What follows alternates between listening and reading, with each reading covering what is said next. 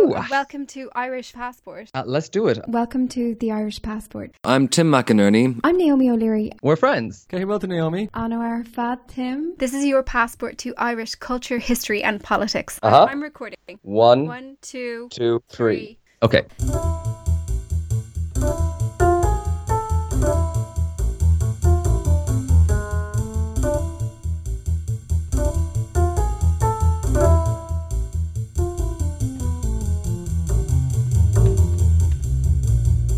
You ever heard about Irish people being slaves in history? No, never heard about that. No. Not about them being slaves over in the States or anything like that. I don't know. I think I've heard something about it. Is it not like whenever they went over um, in the famine?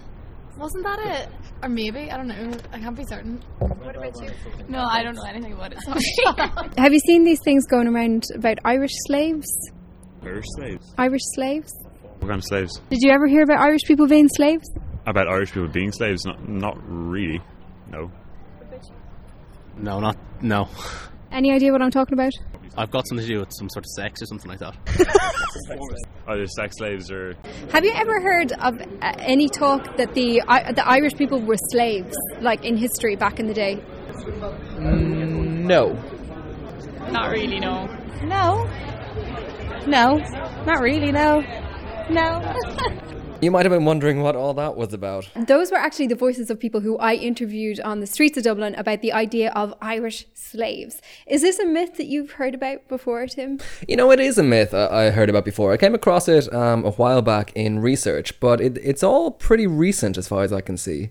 Yeah, so it's a quite a recent phenomenon, but it is it's really growing. It's it's a constant online, and it's more of a thing in the United States, we should say, than in Ireland. You heard how baffled people were there, but uh, even in Ireland as well, there's some of it, and it just won't die because the truth just can't keep up with it. Uh, so this episode, we're going to do our part to set the record straight on this. So let's just consider the context for the moment. I think you'll agree that it's not that often in that the proceedings of the Irish Upper House of Parliament get much attention, even in Ireland, I would say.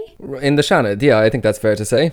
You know, in the wake of Donald Trump's election, one clip went viral around the world, and this was Aodhán Ó Ríordáin, who's the senator in the centre left Labour Party. Oh, right, I know the one you're talking about. This is where he denounces Trump. Uh, he calls him a fascist, doesn't he? Yeah, yeah. And he urges Irish politicians not to kowtow to him. I've actually seen YouTube clips of that where they've added like a backing track of stirring Celtic music. Yeah, which is kind of bizarre. But anyway, the clip was everywhere for a while, just went completely viral.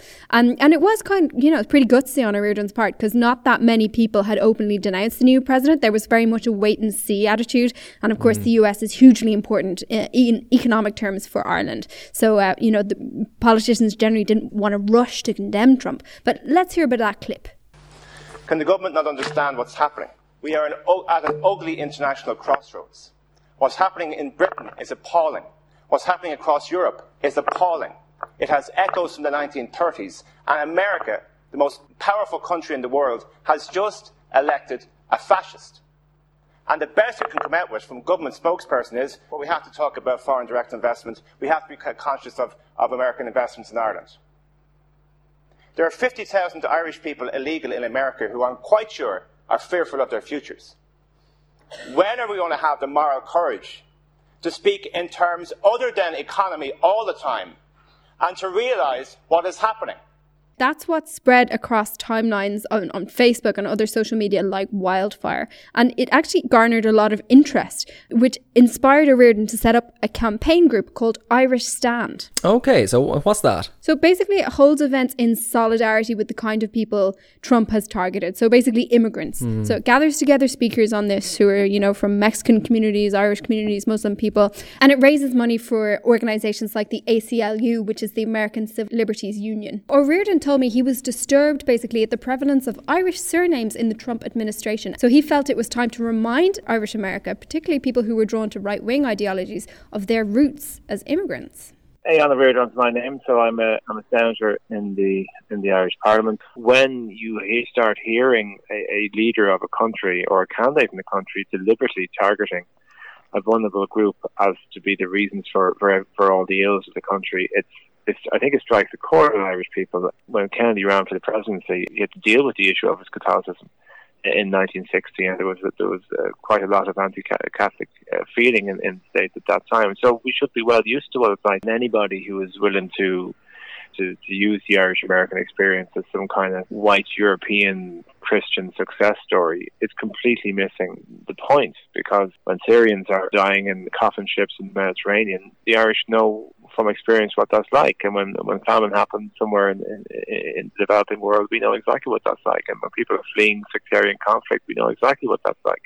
So I think the Irish have a responsibility to tell that story important for us to remind America uh, of the Irish story and that it has echoes of what's happening now and what is said now about Mexicans or what's said now about, about Muslims or what's said now about Syrians uh, is exactly what was once said about the Irish and that that's our moral responsibility. Has anyone come up to you when you were over in the States or have you ever encountered someone saying the Irish were slaves too and therefore these other people like black people just need to get over it? There's a little bit of that narrative, mostly on social media. I don't think it has any historical. I mean, if you're trying to equate the Irish experience with the African American experience, I, I, I think you're completely and utterly wrong. I think there's a, a motivation behind that in order to diminish the experience of African America. I don't think the two things can be correlated in any way whatsoever. It's really interesting, right? Because in terms of kind of how can we say like ethnic cachet, the political hmm. significance of Irish heritage in the US has kind of transformed. Yeah, this is really interesting, isn't it? So like it's not that long ago that Irish Catholics in particular were very much looked down upon in the US. I suppose that's partly because of a hangover from 19th century anti-Catholic sentiment, um, but of course it was also associated with the fact that Irish Catholics were very much connected in people's minds with mass immigration uh, from Ireland into America, which of course went on throughout the 20th century. I mean, this was still an, an issue when JFK was elected president, right? It was a big deal. Yeah, that's a really good example. Like uh, the fact that uh, JFK wasn't an Anglo Saxon Protestant, you know, broke some kind of watershed, I suppose. And part of the huge affection that Irish people had and have, I suppose, for JFK um, was was largely due to the fact that his election, in a way, kind of smashed um, a, a, global image of the Irish Catholics as a kind of underclass. Unfortunately, this hu- this history is kind of mutated in this new era of race relations in the U.S., so that Irish identity is being used to undermine and vilify black civil rights movements. Yeah, and, and, this kind of engineered conflict is really sad and it's really cynical, um, especially today. And when you when you consider that both the Irish and African Americans have been on the short end of the racial stick, as it were, you know, to put it mildly. Um, Irish identity, lest we forget, was until relatively recently classed in racist pseudoscience as a firmly inferior biological subgroup of human beings. Tim, can you just go into that a bit more? Because I know that this is something that you you study. Yeah, sure. I mean, we can basically look at anthropology from before the Second World War, and we'll find something like this. I mean, if you ask me, uh, that the, the discourse of race is a way to kind of translate social inequality into a language of biology to try and make make social inequalities seem real and natural, and uh, it you can see this because you know the language of race changes with every single social situation to try and make the powerful people look like they are naturally powerful. Um, so if you look up anthropological descriptions of the Irish from before the Second World War, which I urge you to do, it won't take you very long to find some pretty jaw-dropping racist diatribe about the Irish. And remember, this was all presented as, as science, you know? So, like, of, of course, just like most racial discourse from this time, it all fits in with the contemporary social prejudices that went along with it. Uh, so, for example, I was looking at a, a, British children's encyclopedia, actually from the 1920s, a little while back, mm-hmm. which, you know, it, it pretty much explained that the Irish War of Independence. Why did that happen, Naomi? Um, well, there was a treaty. It was a bit complicated, to be honest. Wrong, wrong. No, no.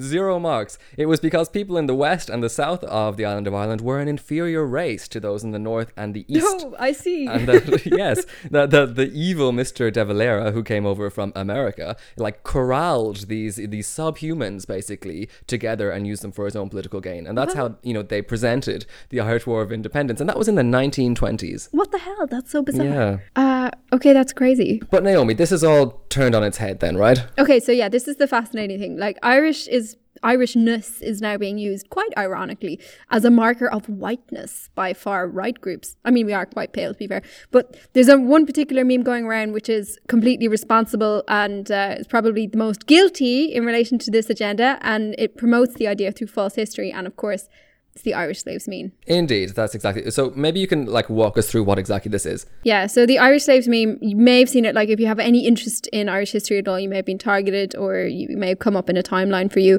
So it's it's a meme essentially, or a series of memes, and it might be an email that arrives in your inbox, or it might be something that you see on Facebook, like a blog post or something like that. Usually, it looks like this: there'll be a photograph, um, and it, there'll be a claim like the forgotten Irish slaves or you know the Irish slaves too. Um, and the popularity of these claims boomed just at the same time that the Black Lives Matter movement got going and kind of came to prominence after a series of prominent um, shootings by police. Um, So they were like protesting the ability basically of police to shoot black people with impunity. Mm.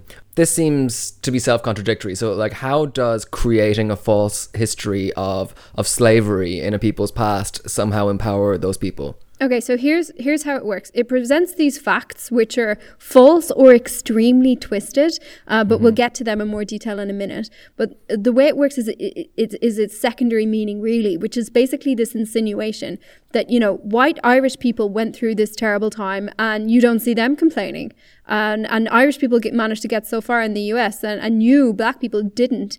Therefore, your claims uh, about racist discrimination holding you back are rubbish, and you know we're like the living proof of that. it's a, it's a little bit self-contradictory considering that they are literally complaining but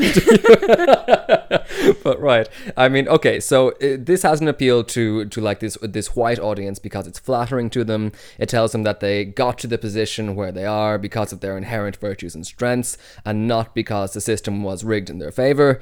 And i suppose that's a pretty standard conservative fairy tale right Yeah, it's comforting. Like uh, it also absolves you. Like you don't need to worry about this unpleasant topic of racism and confront the fact that your idea of the US might need to be interrogated and you might even be complicit in discrimination. Like you're you're absolved. of course i see Yeah, so it's this comforting slant on history that's massively appealing, and it spreads like wildfire online. Like you, there's a whole industry of T-shirts and things that you can buy that say the Irish were the original slaves and things like that. no no way Yeah, seriously, and it, yeah, it also plays into this uh, sort of police versus black people dichotomy. So the, you know, in a backlash against Black Lives Matter, people began to say Blue Lives Matter. It means police lives. Of course, there's a long history of Irish immigrants going into the police force in the US, um, which includes, by the way, some of my own family. Shout out to my New York cousins. But um, yeah, anyway, I mentioned these t-shirts. Some of them incorporate various aspects of Irish symbology, like uh, shamrocks, that kind of thing. Um, and they kind of adopt Irish identity as like a rebuttal to Black Lives Matter, oddly. Anyway, this whole mess led to the creation of one t shirt, which is so bad, we just can't avoid mentioning it. And it kind of went viral. Tim, someone made a t shirt where they translated the, the phrase Blue Lives Matter into Irish. I oh I think I can see where this is going. Yeah, so it was a massive fail on a few levels. So um, whoever it was obviously used something like Google Translate or some translation software. So it came out on the T-shirt Gorm Cónaí Ábhar. Ah, right, okay. yeah. Oh, that's wrong on so many levels. Yeah, it's so garbled. Like you really have to actually unpick it. So basically, for lives, you know, he's used the. It's come out as the word Coney. Which is Cónaí is the way you say that you live somewhere. Tom in Maconia and Ballyalclea, and then uh, he he's used the word over for matter, which is it's a noun like like matter like a substance. You know, so it's not a verb. um, but the the proud the crowning glory of the whole thing is that um, he's used the, it's, he's used the word gurum. Okay, so that actually is the correct word for blue, but not not in the way he thinks it is. Right. This is such bad luck for him.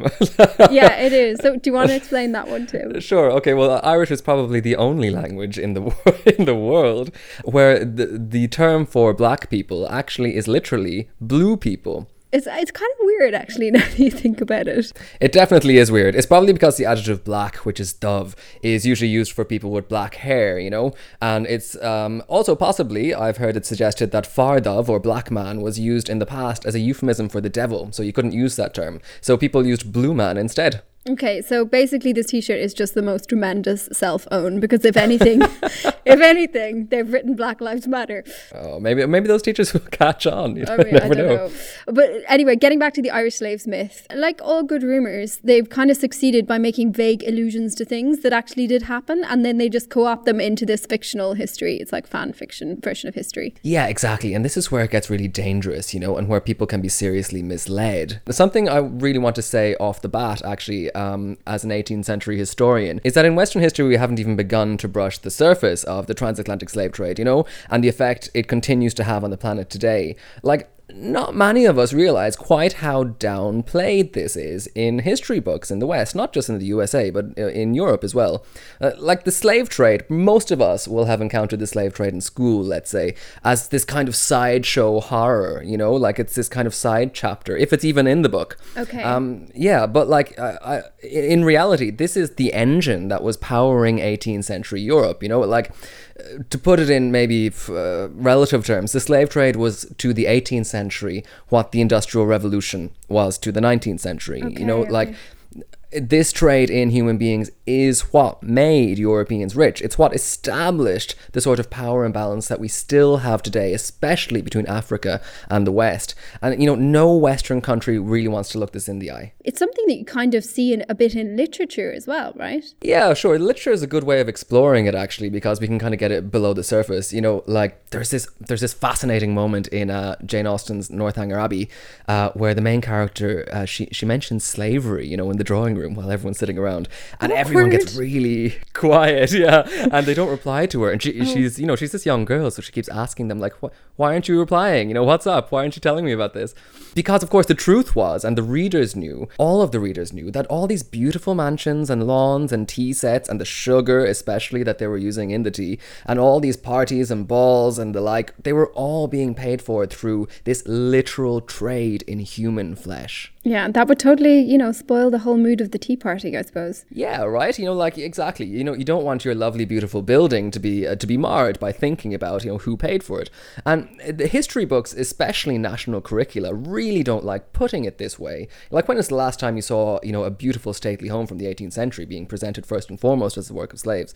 Um, you know, for example, one thing that really annoys me is uh, when school books stress that, uh, and this happens all the time, um, that slavery was already happening in Africa before the European traders came, and you can already you can hear the sound of people washing their hands, you know, when they write that down. And like, yeah, th- that's true, right? But those situations are just incomparable. Like the European traders dealt slaves on an industrial scale. Um, you know, those slave ports were like slave processing factories. Uh, they were being, these people were being packed up in ships exactly like merchandise, uh, like in their millions, like in the same spaces as merchandise was kept and in the same quantities. Like nothing like this had ever happened in history before. The the very idea of race as we know it today and all the violence and misery that continues to characterize racial division is inextricable from the slave trade. Uh, You know, like quote unquote biological race um, was used to justify the trade in Africans, just like, you know, for instance, it was used in a totally different context in the 20s to vilify Irish rebels. You know, it, it's a way to justify uh, social social prejudice. So when people like these Irish slave advocates are suggesting that African Americans are somehow like milking the history of slavery, that really infuriates me, you know, because we, far from milking, we haven't even begun to address the history of slavery. So, yeah. Tim, sorry. can I can I just say bravo? Like that was that was an amazing rant. The weird years of pent up frustration, Naomi, but rant over. Right, so let's Okay. get to the root of this. All right. Where did the myth of Irish slaves begin? I asked two academics who researched this history of uh, the Irish in the Caribbean to find out their assessment of the whole thing.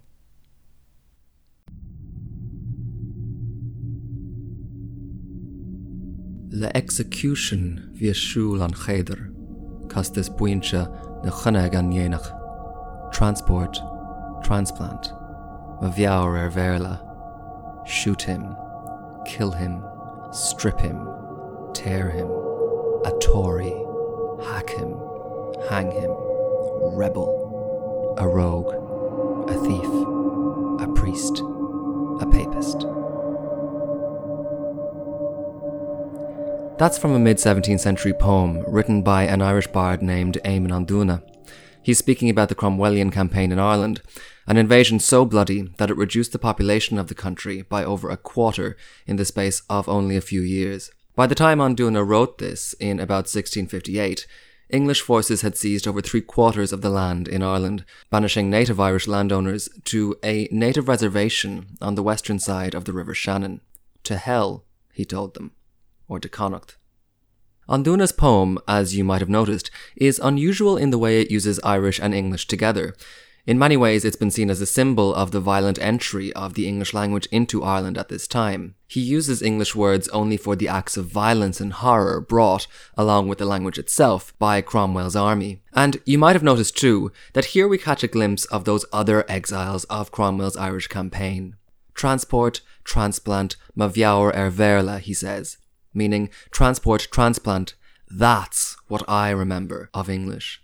He's talking here of the thousands of Irish prisoners who were forcibly transported to the Caribbean at this time. Here's Matthew Reilly. He's the author of the forthcoming book entitled Archaeology Below the Cliff Race, Class, and Redlegs in Barbadian Sugar Society. My name is Matthew Reilly, and I'm an assistant professor of anthropology at the City College of New York. I'm a historical archaeologist focusing on race and labor in Barbados and the Atlantic world. I think we need to think of Ireland and the Caribbean as being part of the same imperial design. So many have argued that Ireland was the experimentation ground for English colonialism. Uh, by the time Cromwell came to power, he likely viewed transporting the Irish as a means of killing two birds with one stone, so to speak clear Ireland of the Catholic masses to make room for English planters, and then provide English plantations in the Caribbean with much needed labor as many planters entered the labor intensive sugar industry. I actually went to Barbados pursuing a dissertation project, specifically looking to see if I could find archaeological evidence of those earliest Irish indentured servants or prisoners that were sent to the island in the 17th century. And in fact, what I ended up uh, finding was a much bigger project dealing with the, the red legs or the poor whites, as they're pejorative referred to. The Redlegs. This small community of only a few hundred people is one of the most intriguing clues to the history of the Irish in the Caribbean. Sporting names such as Fitzgerald and Murphy, and often with the red hair and freckles to boot, the Redlegs community in Barbados and nearby islands are largely descended from these 17th century Irish transports, as well as other Irish settlers who came later. Strikingly, it even sounds as if they have maintained an Irish lilt in the way they speak, blended with the more recognizable, though frankly not dissimilar, accent of Barbados. Sporadically, over the last few decades, the Irish media has picked up on this forgotten diaspora, but in the last few years, interest in the Redlegs seems to have picked up in earnest. In particular, the 2001 publication of Sean O'Callaghan's book, To Hell or to Barbados The Ethnic Cleansing of Ireland, lent a new dimension to this popular history. Some 50,000 Irish, claimed O'Callaghan, had been transported to Barbados at the mercy of what he calls the Irish white slave trade. The book was followed up by a number of quite dubious articles on the internet, one of the most influential published by a man called John Martin on globalresearch.ca in 2008. It was called The Irish Slave Trade The Forgotten White Slaves. Martin's article claims that some 300,000 Irish were sold as slaves to sugar planters in the Caribbean. And again, he cites the number of 50,000 slaves being sent to Barbados. Numbers like this immediately set off alarm bells in historians' brains, because not only was there no accurate way to count masses of people like this in the 17th century, say, but chroniclers exaggerated numbers for political gain all the time during this era. But there's another problem with these figures. Let's take the example of 50,000 sent to Barbados. Here's Matthew Reilly again. The numbers just don't add up. It's estimated that the population of Barbados was only 45,000 individuals, including 20,000 enslaved Africans. So that number right there, if 50,000 were true, that would more than double the population of the island. So again, this isn't to say that a large number of Irish prisoners weren't captured and brutally sent to the Americas, but we still need to be careful with the evidence that's carelessly thrown around. Evidence. Carelessly thrown around indeed. But of course, it is the careless use of the word slave in articles and books like this that has caused the most damage. However brutal and horrific these transportations were, those Irish prisoners were simply not slaves. They were indentured servants. It sounds, I know, like a pedantic distinction, but it's anything but. In fact, it means everything. This is the difference between humanity and property. So, one of the easiest ways to see this distinction visible in the record is to look at early Barbadian laws, where there are distinctions made between Negro slaves, referring to enslaved Africans that are coming from coastal and central Africa, and then Christian servants that are coming from England, Ireland, Scotland, and Wales, for instance. We also see it in terms of the ownership, so to speak, of these individuals on plantations. So Irish servants are listed as being bought and sold, but it's not their bodies, it's their time of servitude. For enslaved Africans, this is never the case. So this might be a very subtle difference, but it's a tremendous distinction that has a lot of impact in terms of how uh, slavery and servitude were socially and legally experienced in a setting like Barbados. In general, a contract would be between three and seven years uh, where you labored in exchange for food, shelter, clothing, and passage across the Atlantic. And at the end of your period of indenture, you were said to get 10 acres of land, or you were compensated in the form of sugar or cotton or tobacco. Now, of course, many of the servants that are sent over come without a contract, coming against their will. But in a place like Barbados, upon arrival to the island, it was legally stipulated that they would be given a contract. So they were always held to a very different legal standard than enslaved Africans. There's certainly no denying that indentured servitude was horrific in the Caribbean. In many cases, servants were treated even worse than slaves during their years of service because the masters were trying to get as much out of them before they had to set them free. There is also the strong possibility that many of these contracts were never honoured, and anyway, many freed servants would have had no choice but to go back to work on the plantation anyway. But slavery is something completely different. Being a slave means being a piece of property. Your owner owns your body. Think about that for a moment. Your fingers and your toes, your eyes, your belly, your tongue, none of it is your own and essentially the slave owner can do whatever they want with you. As a slave, you would be counted, valued, and merchandised in the same books and ledgers as livestock. Like cows and sheep, you would be kept just healthy enough to work to your maximum potential. And like cows and sheep, there would probably come a time when you would be bred to make new slaves. From the moment a slave conceived a child, the owner owned that child too, and he would sell it, just like he would sell a suckling calf. The slaves who arrived in the cargo holds of filthy and pestilent trader ships were not prisoners of war like the indentured servants, they were a mass commodity powering an entire global economy. Those same ships would take the sugar and rum produced by the slaves back to Europe. There was no contract involved with slavery. Such an idea would imply that they had some kind of inherent freedom to run to. For them, servitude was hereditary, there was no escape. It was wound into the very concept of their existence. Early modern slavery in Europe and the Americas is one of the most significant and incomprehensible examples of mass dehumanization in the history of our species. This is the distinction that is being lost when slave and indentured servant are used interchangeably. It's not a minor one. I think we can agree on that. But it seems Indentured Servant just doesn't have the same sensational ring to it. In 2009, the Irish language TV station TG Ceathair aired a documentary by Moondance production companies called The Redlegs The Irish Sugar Slaves. In it, the narrator explains the difference between slaves and indentured servants, but decides that since so many servants were contracted for life, that they were essentially the same thing. One interesting aspect of the documentary, however, was that the Redlegs themselves, who were interviewed, very much identified with the idea that they were descended from a population of Irish slaves. I asked Matthew Reilly about this. Um, so I'm familiar with the documentaries, and unfortunately, what I did see in many of those cases was very kind of leading questions on the part of the production crews.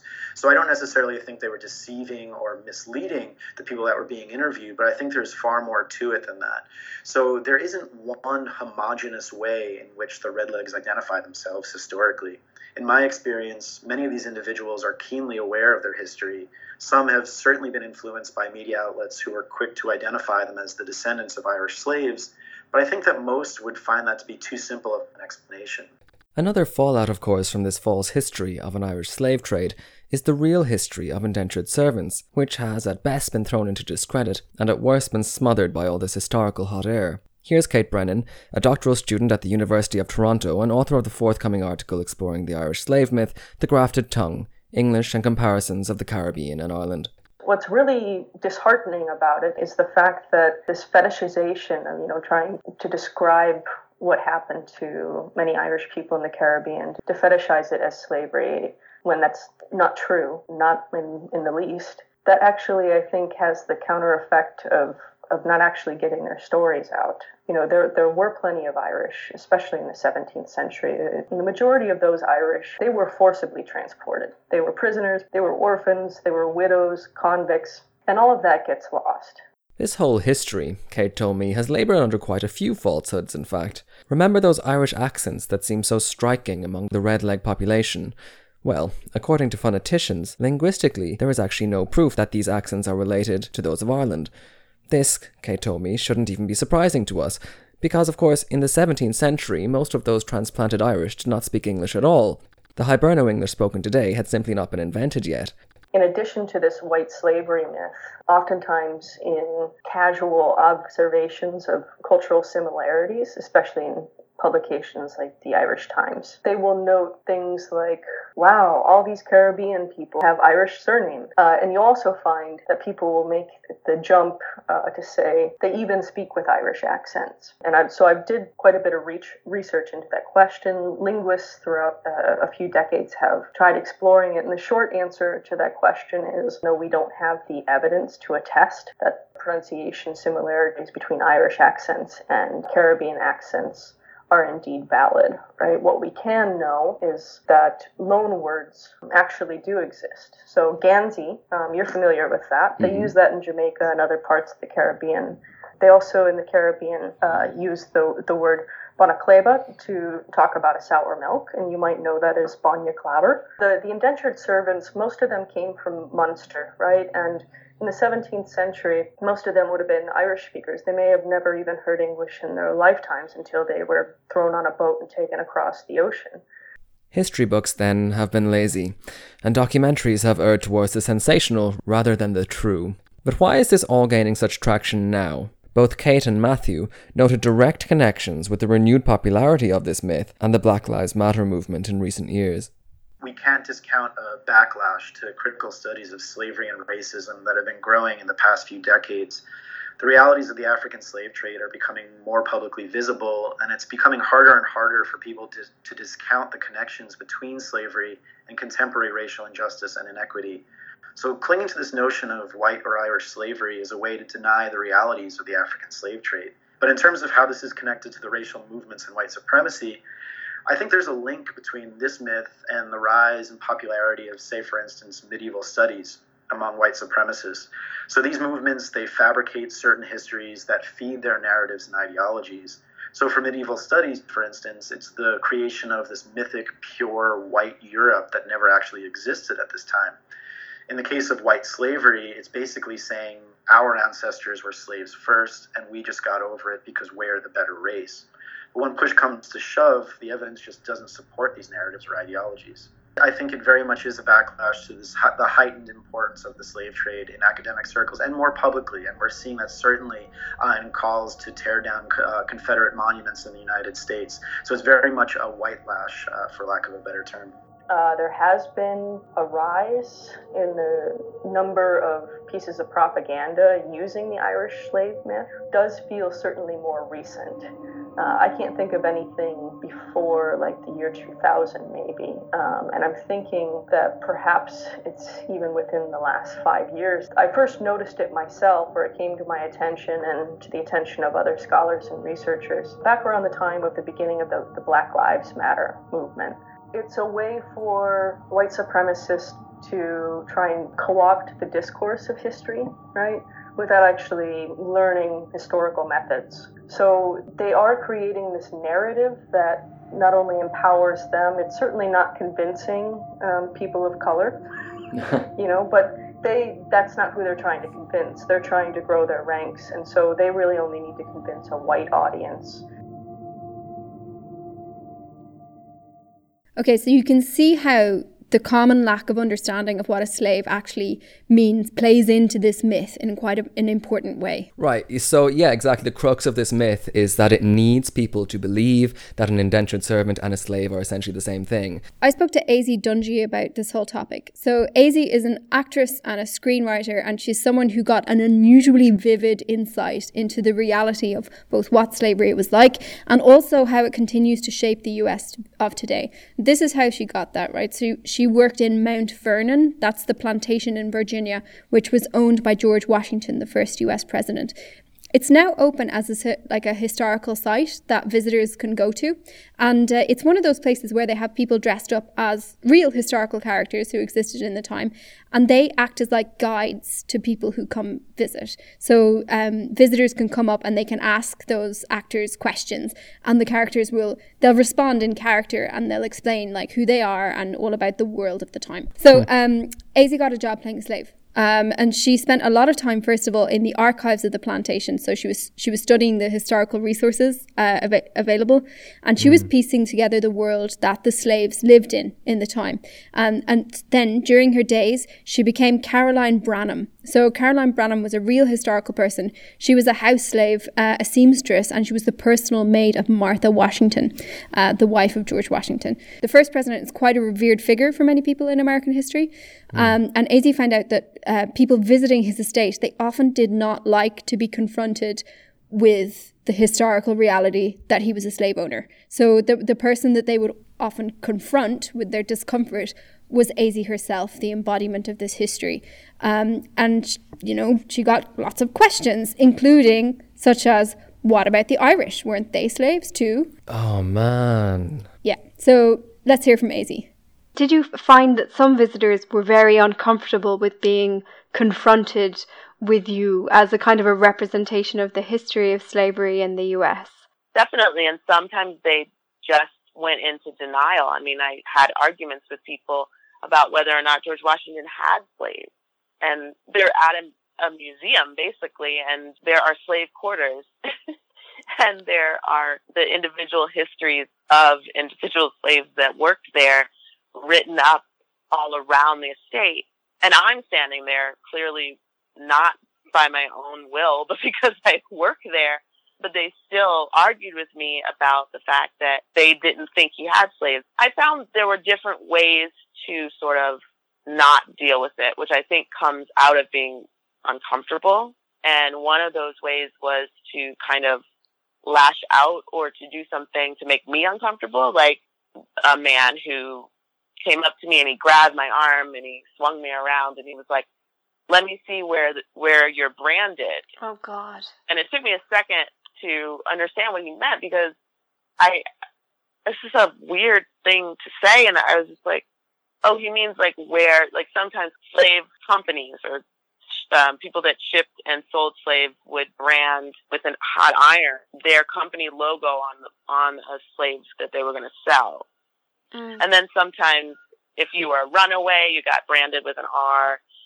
Um, so that if you ever tried to run away again, you know, someone would stop you and say, "Oh, you you've done this before," and they would put you in jail.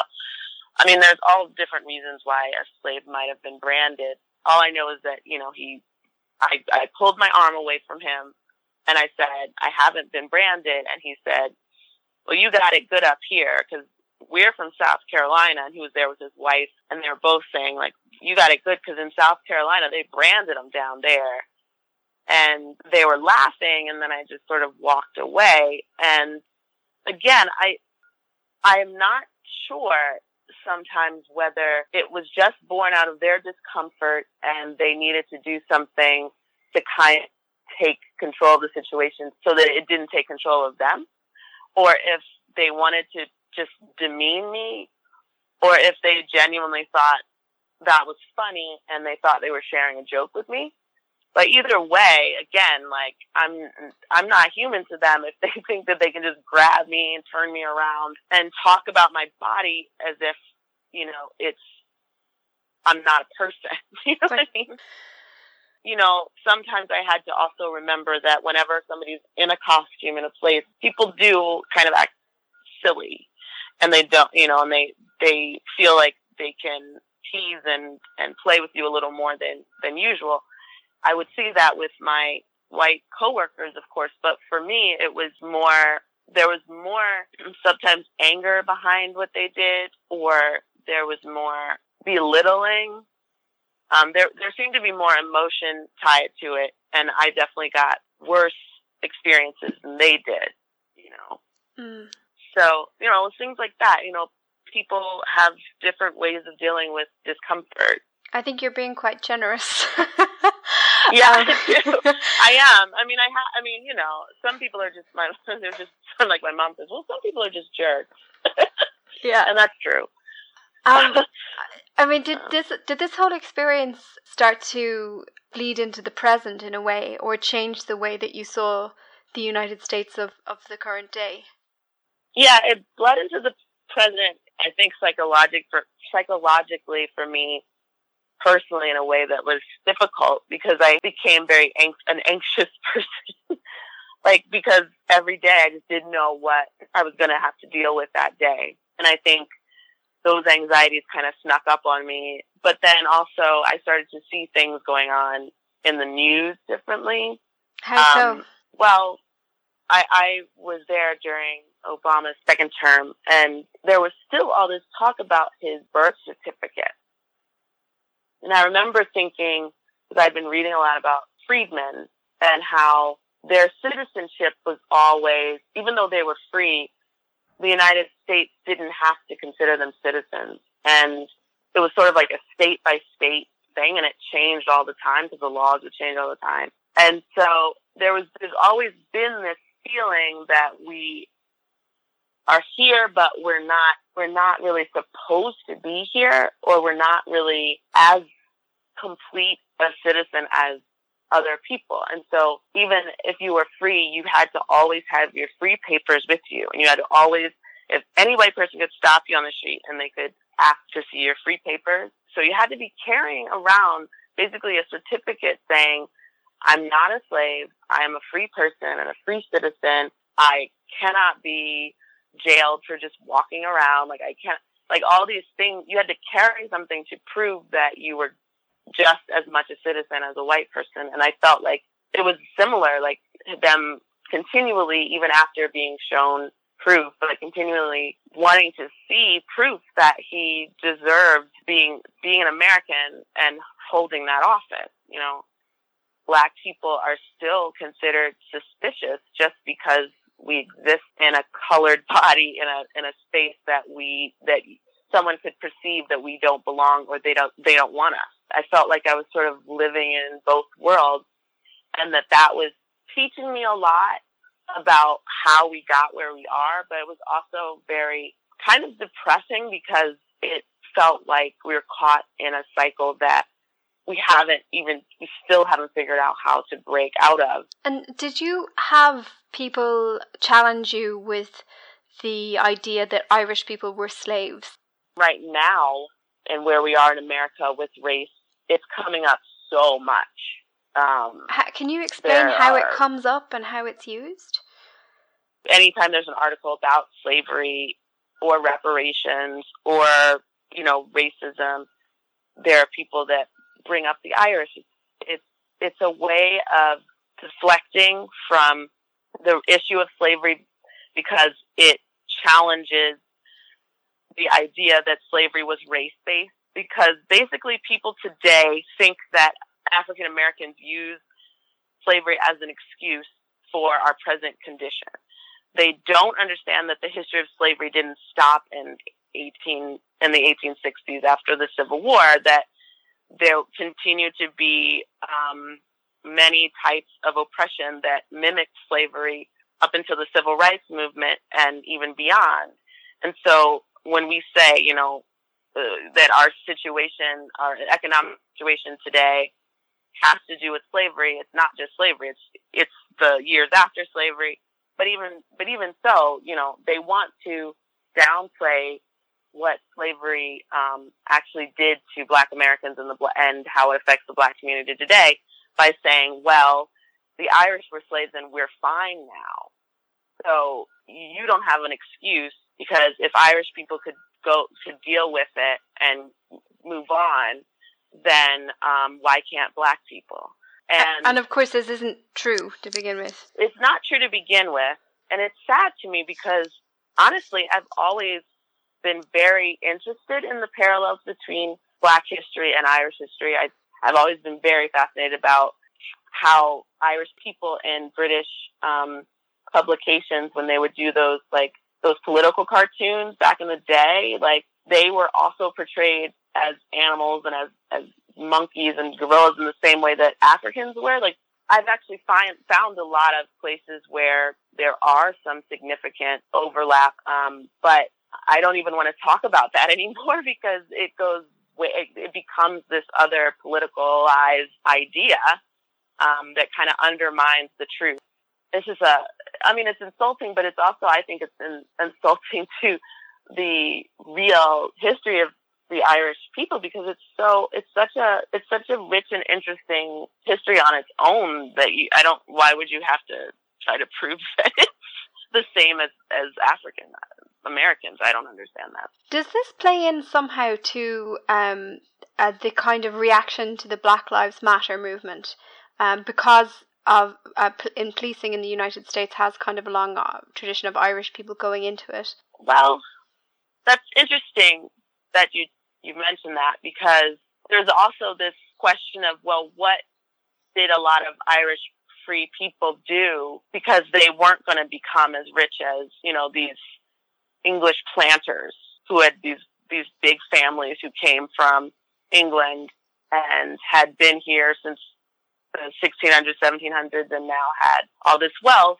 um, so the opportunity is open to them in in a society that is really dependent, is economic based was slavery. You know what what is one of the things that someone in that class could do, and one of the things was to be a slave catcher, and that was actually pretty much the first type of policing in America was these militias. Well, first it was individuals because you could get a lot of money.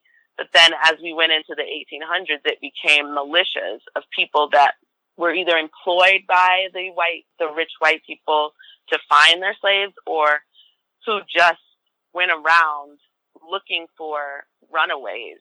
This was something that Irish people or people with the class of, you know, not quite rich white settlers, but something below. This was something that they could go into. They went into, yeah, certainly. I mean, and, and overseers too. I mean, overseers, there were a lot of Irish overseers, which would be the people actually on the plantation, actually doing the, um, you know, overseeing the labor and, and enforcing mostly by, you know, threats and violent actions, enforcing this this mm. labor of people that didn't really want to be doing it because obviously they weren't getting any benefit from it. The two communities weren't always in conflict, I suppose. There's also these examples. No, no, yeah. there. Were, no, I think I think there was a concerted effort to make sure that they were in conflict because if you look up Bacon's rebellion, for example, that was like the huge, the, a huge rebellion that was white servants and black servants fighting against the powers that be in Virginia. And that was the big, that was the first big rebellion. Well, they knew after that, they were like, wait a minute, we've got to find a way that we don't, that these people don't see themselves as allies or they're going to be able to, uh, they're more of them than us, you know. There's actually been a lot of good overlap and allyship in many ways. I think that that's something that we should study more about. And, Absolutely and, Fascinating. and talk more about too.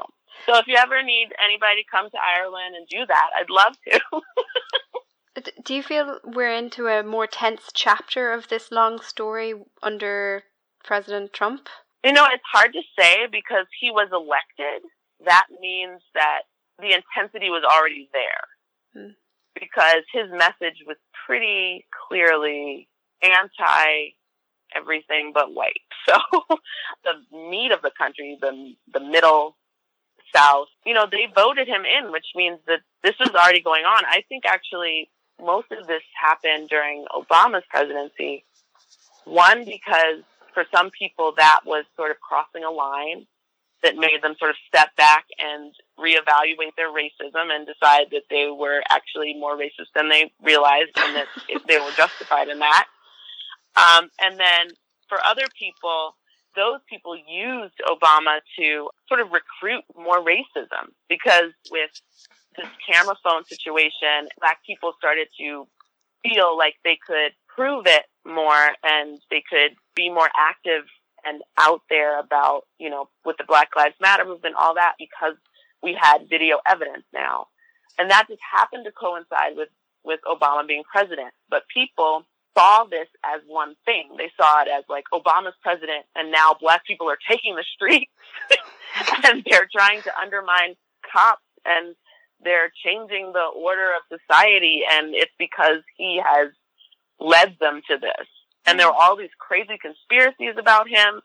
I have friends who come from very reasonable, educated families whose parents were telling them that uh, that Obama had a, a a secret black army that was literally going to at some point be brought out and I don't know. I think there's this fear that I think one there's this really really I don't know, like deep down fear that black people will just somehow try to seek revenge for everything at once. Mm. It, it just it it scared people. They didn't understand it. There's not enough education about race, race relations, the history of race, and so they were very vulnerable. And I think that those people became the people that voted for Trump and are the people that are now very secure in their beliefs about white supremacy. And if not just white supremacy, just their, at least their beliefs that black people are less intelligent, more violent, and that we're a problem. And mm. I, I had somebody on the internet after my This American Life, after that essay I did, he wrote me and he said, I don't understand. If it's so bad here, why do you guys want to be here? If you, if you, you've always had it bad here. You've got nothing, and, and it seems like it's apparently not getting better for you. I mean, he was being, being very, like, um, facetious. But he was like, why don't you want your own? Because now they're all about, they don't want to kill us. They want our, their own country. They want to separate us. So they're like, why wouldn't you want that? And I said, I very plainly, I was like, because my family's been here since the 1600s. Um, and we fought in every war. We've held office. We've built schools. We've contributed to the wealth of this country. And I don't, I I want to be here because this is my country too, and I have just as much of a right to to it as you do. And you don't get to say, well, if you don't like it here, go somewhere else. After we've created, we, you know, the the wealth that has created this country. I mean, that now you're just like, okay, now get out. Like it doesn't. it, it's wrong. You know, it's wrong, and um, and he was just like, okay, I understand that. I was like, well, I guess we agree now. I don't. Like, like he never thought of that, you know? So this whole topic was actually first suggested to us by a listener. Traci White, who is a journalist and photographer originally from North Carolina, but who now lives in the Netherlands. She got in touch with me uh, to ask whether we might consider doing an episode about the Irish slaves meme after she noticed it a lot coming up on social media. After we chatted about it, I asked Tracy to do her own little investigation for this episode to find out what was the appeal of this myth and how receptive were people to being corrected about it. I'm a journalist and I come from the southern state of North Carolina. And that particular combination means that the stories in my Facebook feed are often pretty much irreconcilable. I'm equally likely to come across a post from a reporter sharing their latest investigative work as I am to see a blog with an incredulous all caps headline about government overreach which the mainstream media is deliberately ignoring. That dichotomy between facts based and facts free content was in full effect a couple of years ago when several pieces began making the rounds in my social media feed about the untold history of Irish slaves in the Americas. One such post came from one of my cousins, Greg. He posted a status update criticizing Kanye West for saying that white people don't know what it's like to be descended from slaves, since the Irish were slaves too. Although Greg and I didn't see each other very much as kids because we grew up in different states, we get along really well as adults, and it surprised me to see that he had posted something like this. So I reached out to him about it at the time and he told me that he was having second thoughts after noticing the kind of people who were liking it and heartily approving of it. When I saw people like latching onto the comment, the types of people, and I think you know what I mean by the types of people, the people who post regularly stuff that I find to be wrong or just inappropriate. When they started latching onto the comment, I was like, okay, so this is probably not a good thing. So then I start looking into it and reading about it and I just can't get over the fact that there's in that argument about Irish being slaves, there is this um, inherent subtext of because of their white Europeanism, they were able to pull up their bootstraps, get to work, and work themselves out of the situation. And, and I think that that is, is what is implied by the people that state that. That was what had bothered me about the stories when I first read them, too. And Greg was certainly not the only family member or friend who discussed the topic on Facebook. A handful of other relatives and friends of Irish descent shared links to the stories, too. But I honestly don't think that anyone who posted it was doing so in order to make any sort of explicitly hateful point, or at least that wasn't their intention. What is it that you think prompts people to try to, to, to share this? Do you think it comes more from like a sort of innocent, optimistic sort of place, or that more people have kind of a political agenda if, if they post it? It, it feels like a way of people absolving themselves from having to work in order to make our country a place of equal footing for all races. Kind of like, well, we suffered and we got through it, so you need to do it too. The same people that say that the Irish were slaves are the same people that say, well, I wasn't your slave master. Yeah, it may have been my great great great great grandfather, but it was your great great grandfather who was a slave. It wasn't me and it wasn't you. But I don't think that you can take centuries of like subjugation and uh, marginalizing and tell somebody now dig out of that hole overnight. Like that's just silly. It just doesn't make any sense to me. It doesn't make sense to me either, especially because I am one of those people whose ancestors owned enslaved people. Not the Irish side for the record, but knowing this fact makes me feel even more strongly obligated to excavate my own biography as a Southerner and think about what sorts of invisible benefits have helped me get where I am in life it doesn't get much more privileged in America than being a descendant of a person who owned other human beings. Mine and Greg's Irish ancestors didn't own slaves, nor were they themselves slaves. And describing anyone who's descended from immigrants who came from Ireland in the 19th century during the Great Hunger as enjoying privilege may seem far fetched, but at least they had a more honest shot at prosperity than the children of chattel slavery. I mean, as uh, being of Irish descent, if I had been coming to America in the 1840s when my ancestors came, life would have been hard and it would have sucked. But since then, I've had a century and a half of, you know, my family being allowed to have jobs, my family being allowed to save money, my family being allowed a voice in public office and voting, my, my parents and great grandparents and so on and so forth, being able to pass on these things to the next generation, which eventually got to me. And these are all things that people who currently in America are being marginalized do not have those luxuries. And there is unquestionably plenty for marginalized people in America to be worried about at the moment police brutality, travel bans, raids by immigration enforcement, the wavering legal status of children brought to America illegally, the list sadly goes on. And although it may seem counterintuitive at a time like this, one thing that I do admire about America is that we at least acknowledge these faults in a relatively open way, even if we're not doing nearly enough to actually make amends for them. We don't have any problem airing our dirty laundry. Yeah. um, and but but the problem I have though is when people stand in their front yard and air their dirty laundry proudly, like hey man, that's gross. Stop doing that. it's dirty laundry. Go go. Yeah, wash it is. you need to wash that and apologize for it. Tim, what I find really interesting about this meme is it's it's so aggressively indifferent to truth.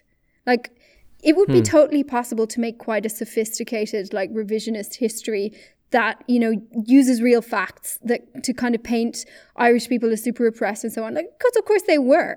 Uh, and Mm, and sure. maybe like a clever sophist could then imply that it gives modern day descendants of Irish people in the United States some sort of moral pass to avoid confronting the continuing oppression of black people in the US. But Mhm. I mean, that person would be wrong, but it would be possible for an intellectually dishonest person to make an argument like that. But the, the weird thing is that these memes they, they don't even have a glancing relation to the truth. No, these are really these are really uh, ham-fisted. These memes, like uh, like you say, they use photographs that are of an entirely unrelated historical moments, like photographs from the 1950s. Sometimes you see on the memes, and like the uh, the figures they use, of course, are complete inventions. Like you uh, we said earlier, you know, there's um there's one you showed me that was a decree issued by King James II in 1625, but he wasn't even born yet. You know, so that that decree doesn't uh, exist. You know, things like that. yeah. Mm. It, it kind of strikes me that maybe we're even missing the point by correcting them. Like we're kind of using the wrong register. It's sort of like fact checking someone's hallucinogenic ravings about the, like the meaning of the universe. Like it's it's sort of like the truth isn't the point with these memes. They're almost they're almost more like art or something. Oh God, oh, that's a shocking indictment of the modern day relationship with truth. But yeah, Mm. okay, like how do you know that is the question? How do we respond to these to these Like, I- Uh, I wish we had the answer to this. I do think it's a major challenge of our time, but I mean, maybe better stories. I would say, like there there are good stories to be told. Um, like partly the really annoying, aggravating thing about this is like there is no need to invent terrible episodes in Irish history. Like you know, there are plenty that you could pick from if you wanted. Like there's really no need to invent bullshit ones to undermine black people. Yeah, absolutely. Uh, you know, like um, one of the reasons why those indentured servants have been forgotten about in history is that it's just another tragedy in a train of horrific tragedies, you know, that have beset uh, the Irish uh, home and abroad.